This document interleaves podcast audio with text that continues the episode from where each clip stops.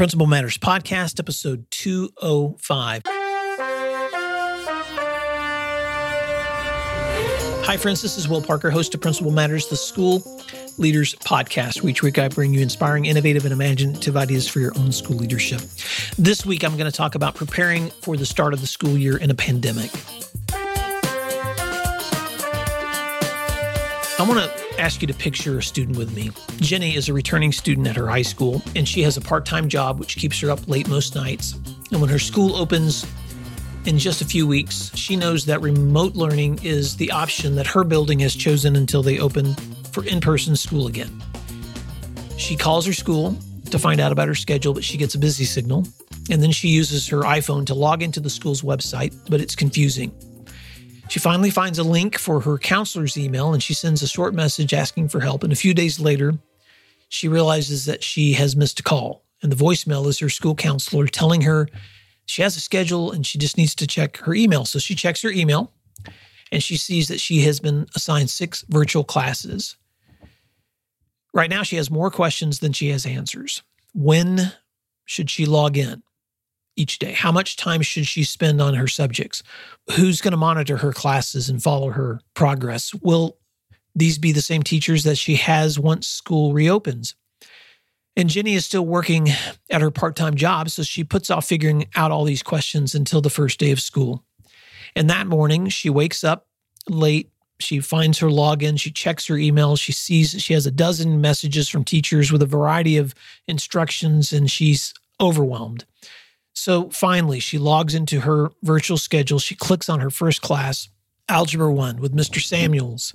She doesn't recognize the name, so maybe he's a new teacher.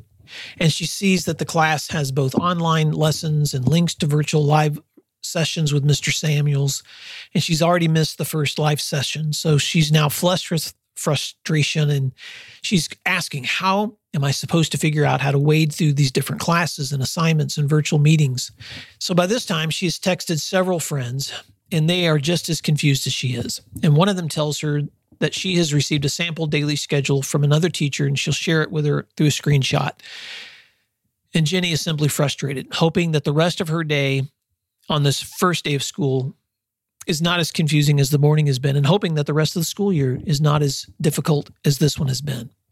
Now, I've given you that worst case scenario because, as impossible as it seems to start a school year with all of the different options that some of you are facing in distance learning and blended learning and in person, and it's important to keep in mind that at the end of the day, the person that we have to walk in their shoes is the student. And you have students who are returning to school from all kinds of different backgrounds. Jenny was a secondary student, and maybe you're serving a middle level, or maybe you're serving a, an elementary student. And some of them have supportive guardians at home, and others don't. And some of them have teachers and staff who have already connected with them, and some of them don't. And you're going to be serving both the needs of students like Jenny, but you're also going to be serving the needs of teachers and staff and parents who want to have answers to those questions too. So today, I just want to ask you to pause for just a moment. And I want you to think about life from the perspective of one kid. Harry Wong, whose work I refer to a lot when I'm talking to teachers and principals about the first days of school, says that every student has seven questions that he or she asks as they begin every school year on day one. And here they are. Number one, am I in the right room? Number two, where am I supposed to sit? Number three, who is my teacher as a person? Number four, will my teacher treat me as a human being? Number five, what are the rules in this classroom? Number six, what will I be doing this year? And number seven, how will I be graded? Now, let's apply those to this current situation. If you're serving in a pandemic, some of you have had the options of opening school with students present. Congratulations.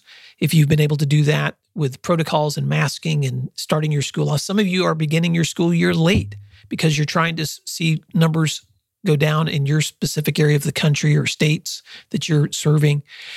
But this year, your students are still going to be asking those questions. What is my schedule? Where do I report at the beginning of my day? Who is my teacher as a person? Will I be treated as a human? What are the rules and expectations of my classes? What will I be doing this year? How will I know if I'm doing well or not? And as you work out your plans for, for communicating with your students and families in, in the days and weeks ahead, let me just ask you to remember to keep it as simple as you can. Perhaps you'll do this in a helpful F A Q that you're going to post on your website for families, or maybe you're going to divide your students into lists and have your teams of teachers and staff calling each one to make sure that they know ahead of time what to expect. Or perhaps you're going to host orientation meetings with small groups divided by alphabet so that everyone can come in socially distanced groups and be oriented to your school. Or maybe you're going to do this virtually. But whatever strategy that you're choosing, I just want to provide you with some suggestions as you're thinking about starting up this school year. If you're a listener to this podcast regularly, you know that I've been hosting a mastermind group for Principal Matters listeners who want to brainstorm and consider ideas as they begin their school year. And this week, or last week actually, we we sat on this question for a long time, which is student engagement, not compliance, as we start this school year. How can we best prepare our students to answer those most important questions as they start their school year together?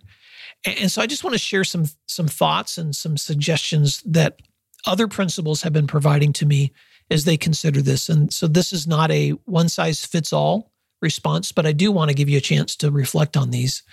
And then I'd like to transition to just some conversations that I've recorded with other principals, sharing out some of the ideas that they've had happening in their schools. But first, here are some things I want you to consider this week. And I just want to share six quick suggestions. Number one, build and rebuild relationships. As your teachers and staff or parents are returning to school beginning again, how are you reconnecting with them?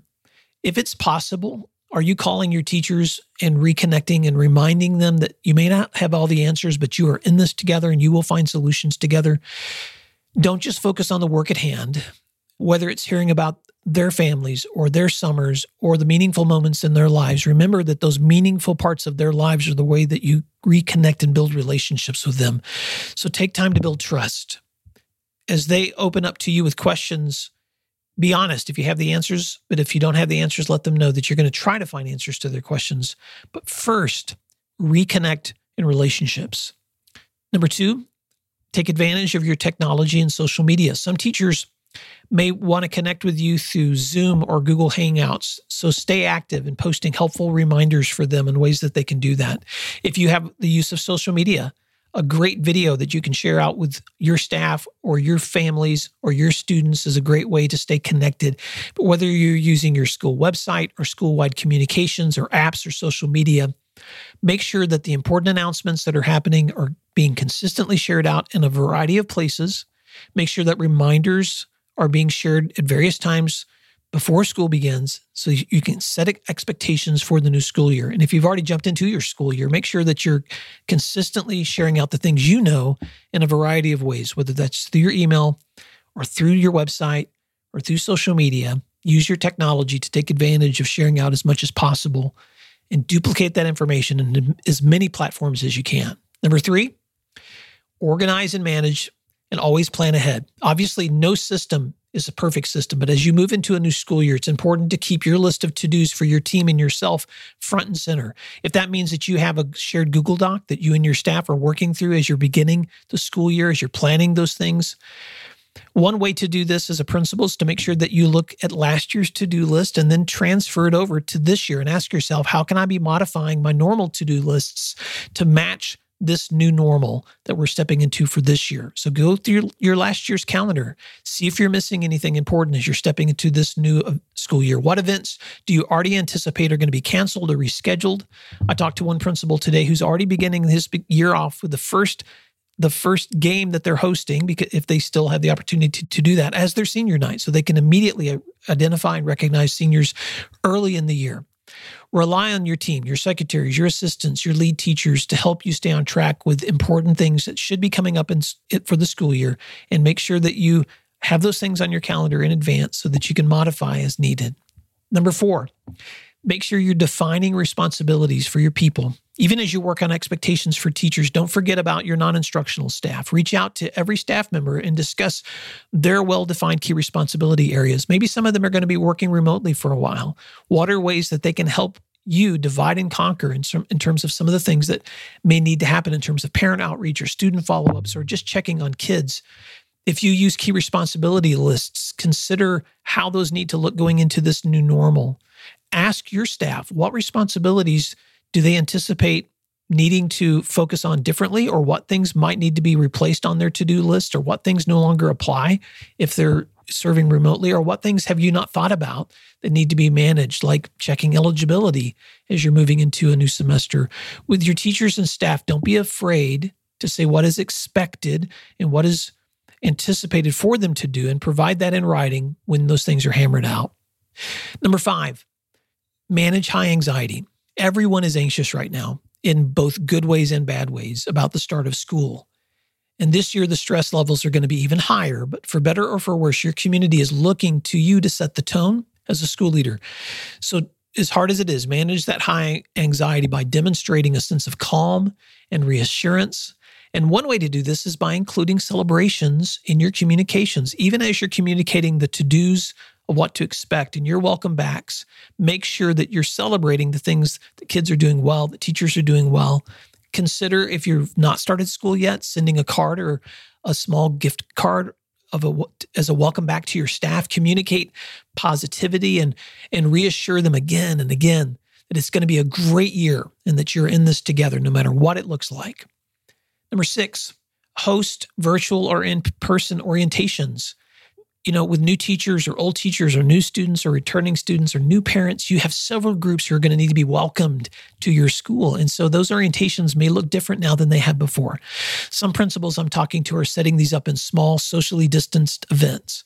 Some schools have different needs for different groups. And so they may be bringing them in in virtual meetings, or they may be dividing them into small groups and then having a student assigned, a student leader assigned to help welcome that small group into their building. But whatever you decide to do, make sure that you're communicating clear expectations, that you're being positive in what to expect, and that you're available to answer questions for people who aren't sure exactly what to expect.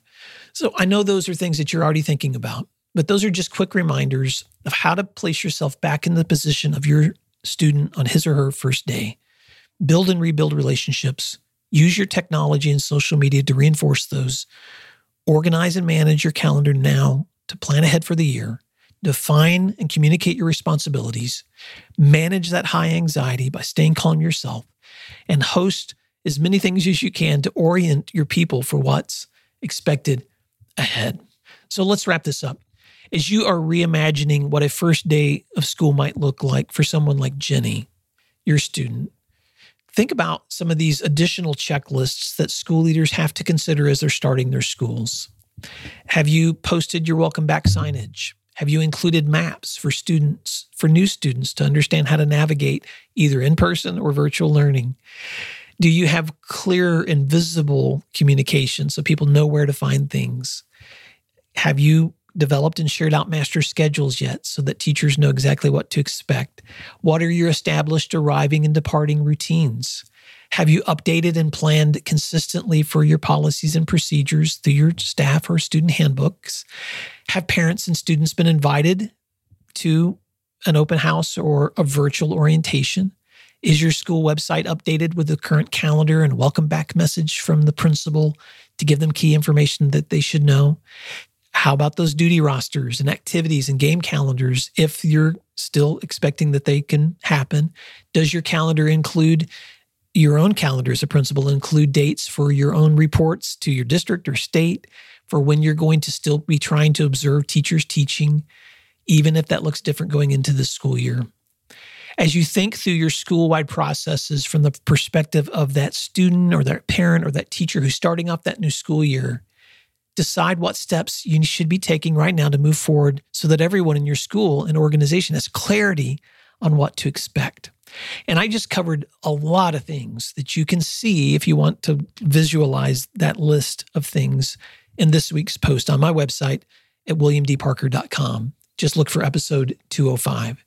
Most importantly, this year, remember that creating the best first days of school for students and staff is remembering that your school members need to know that there's someone who can answer their questions on that first day of school. So this week, take some time to reflect on those questions and those tips and those checklists. I didn't share them with you to feel overwhelmed. I'm just sharing with them with you as a reminder from leader to leader that there are some steps that you can be taking right now to make sure people feel prepared for a great school year. This week, how can you keep perspective on your students and teachers and staff for their first day so that that first day is successful? And don't do this alone. Reach out to your teacher teams and to your staff and to your student leaders and include them in accomplishing these goals. Well, I hope that's helpful. And I'd like to also include a little bit of the recordings of conversations that I've been having with other principals as they're preparing for their start of the school year, just so you can hear some voices from others as they prepare for this year as well. Thank you so much for the work that you're doing in serving in a time that's so different than any other time that we've served before, because what you do matters. And I'll talk to you soon. How do we begin to reframe these questions and teacher preparation to, to anticipate answers for each one of those? Do we need to reframe them?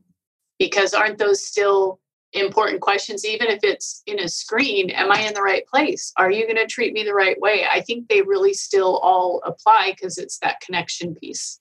Good. I love that. So it, the questions may not change. Some nuances might change. So what are some ways, what are some other thoughts you guys have on that? I think number three is really important because it's going to be so hard to create relationships with students, and um, the teacher really has to introduce themselves and really create relationships with those students virtually.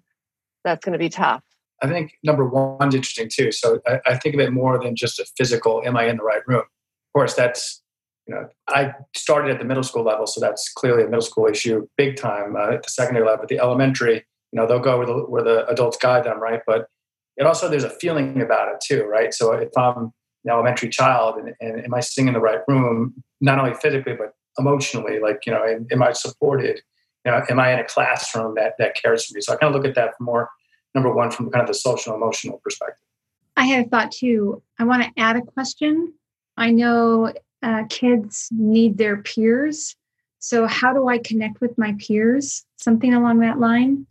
For many of our kids, that's why they go to school, is to connect not just with their teachers and adults, but with their peers. I think it's really important this year as you think about those questions and approach those questions that this year more than ever, they need to be approached so proactively and with such a positive mindset, meaning that not only are we getting the student in the right room, but there's also a way that they are definitely welcomed into that right room. You know, one of the big topics in Kansas right now is uh, masks are mandated. So we've talked about different ways to make it kind of the cool thing to do is to wear a mask, as opposed to, you know, what you hear in the news that, you know, whether mom and dad say you don't need a mask or mom and dad say you need a mask. So uh, the interesting dynamic that that creates between students that who wi- who will willingly wear a mask and who won't. I don't know, I just, you know, students, again, just the, the proactive side of things. Okay, I was going to say, I kind of have a unique situation at, at my school because we just have pre-K and kindergarten students. And so we're trying to figure out a way to, parents can't come in in the building. And that's a, a pretty big ritual for parents to be able to walk their kids to school on their very first day of school and make sure that they safely get where they're supposed to be. And that kind of gives that young child a, a sense of comfort. So I think we'll have to be extremely uh, sensitive and vigilant on trying to make sure that we're welcoming welcoming them in and letting them know that they're in a safe place and be okay. So, and those parents too, we're gonna, I'm sure we're gonna have some some extra tears from the first day. Braden, yeah. Can I get, offer a suggestion on that? Sure. We are um, getting tents so that we'll have like different preschool and kindergarten tents out there in the first week of school so that they can still have that like meet your teacher, you know, and then the teacher will bring them in after we say goodbye to the crying parents. So are they, are you just allowing like a certain amount of like... I, they haven't gotten into those details yet. Just right now that's, we, we know that the parents need a, a place to see the teacher. Right. Instead of just sending them into a door and not seeing what happens. Right. Well, and we've talked about how can we, I mean, like one of the things they they really want is that picture with their, their teacher. And how can we assure them that we'll make sure you get a picture and we will help you with that? And, you know, just we want that good relationship that um, that we're partners in this with, with the families and how we comfort them too. That's very interesting because that's the exact conversation we had in the office today as to how we're going to accommodate uh, kindergarten and preschool parents within our building. Basically, that idea we talked about, just them gathering their, with their teacher out there. But then, of course, as soon as we plan on that, Uh, the question became what happens when it rains on the first day of school. So um, then obviously added the the tent idea or the canopy or some type of, of covering for them. So we have the same issue. I come from a large uh, urban district, and there's a lot of overcrowding. And even with our proposed schedule that it's under discussion, we're still going to have a, a lot of a lot of kids. But you know, the thought I always judge my uh, first day of school as an elementary principal with if I get ten or fewer kindergarten criers, but this year, it's going to be between the uh, the students and the parents. You know, we don't have an orientation this year. So um, if anybody wants to connect afterwards as to what your ideas are for certain, some, certain things like that, I, I certainly would be open to it. Derek, I always judge my success as a secondary principal on if I could actually make it through a day without making someone cry. So. Or myself crying, one of those.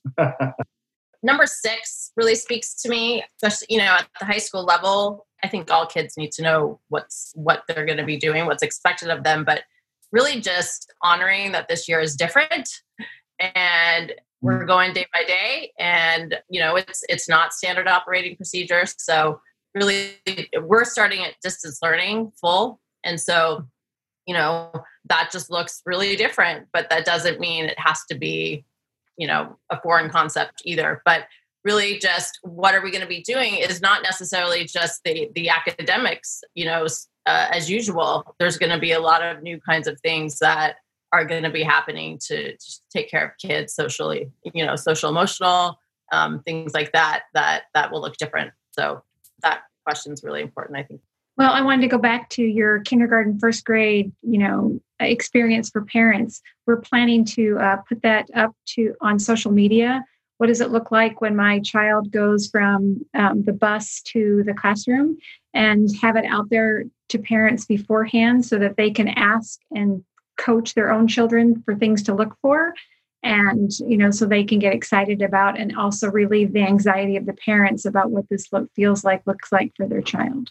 Just yeah. Think. And that's great. Thanks, Kim. And I would just add for secondary people to consider, how do you anticipate having conversations with some of your student leaders about the way that they would like to see school themselves honored when school starts? Because elementary kids a lot of times have these routines and rituals, and secondary kids sometimes don't, but sometimes we can enhance our culture by the way we start that first day. And so it may look different this year. And so just if our only goal is just safely get them in, that's an important goal. But if that's our only goal, we may be missing out on an opportunity for them to think creatively. And that could be through social media. That could be through them taking, you know, photos as people come in, they get placed on your school's social media site. So I don't know the answer to that. I'm just, you you elementary people are making me think about and brainstorm better ways for, for secondary people to honor that first day too.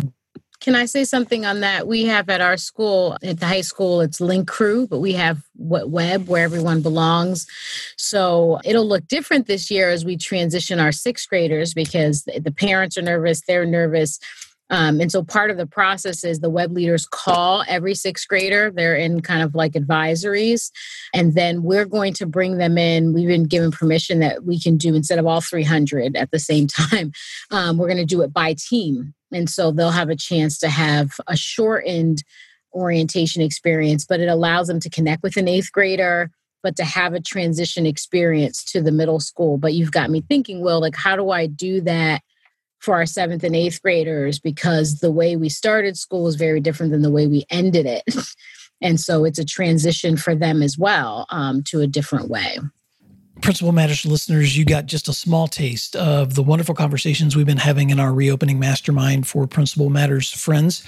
And just a quick thank you to several of the voices that you heard this week, including many of the folks from that mastermind, including Jessica from Wisconsin, Cynthia from Texas, Angie from Oklahoma, Eddie from North Carolina, Kimberly from Oregon, Sonia from Texas, Andrew from New York, Bridget from Minnesota, Eric from Kansas, Sam from South Carolina, Aaron from California, Derek from New Jersey, Braden from Oklahoma, several people who have been participating in these conversations, some whose voices you heard and some whose um, you did not, but are in that mastermind with me. So if you're interested in um, participating in a mastermind, you can always reach out to me at will at william d parker dot com.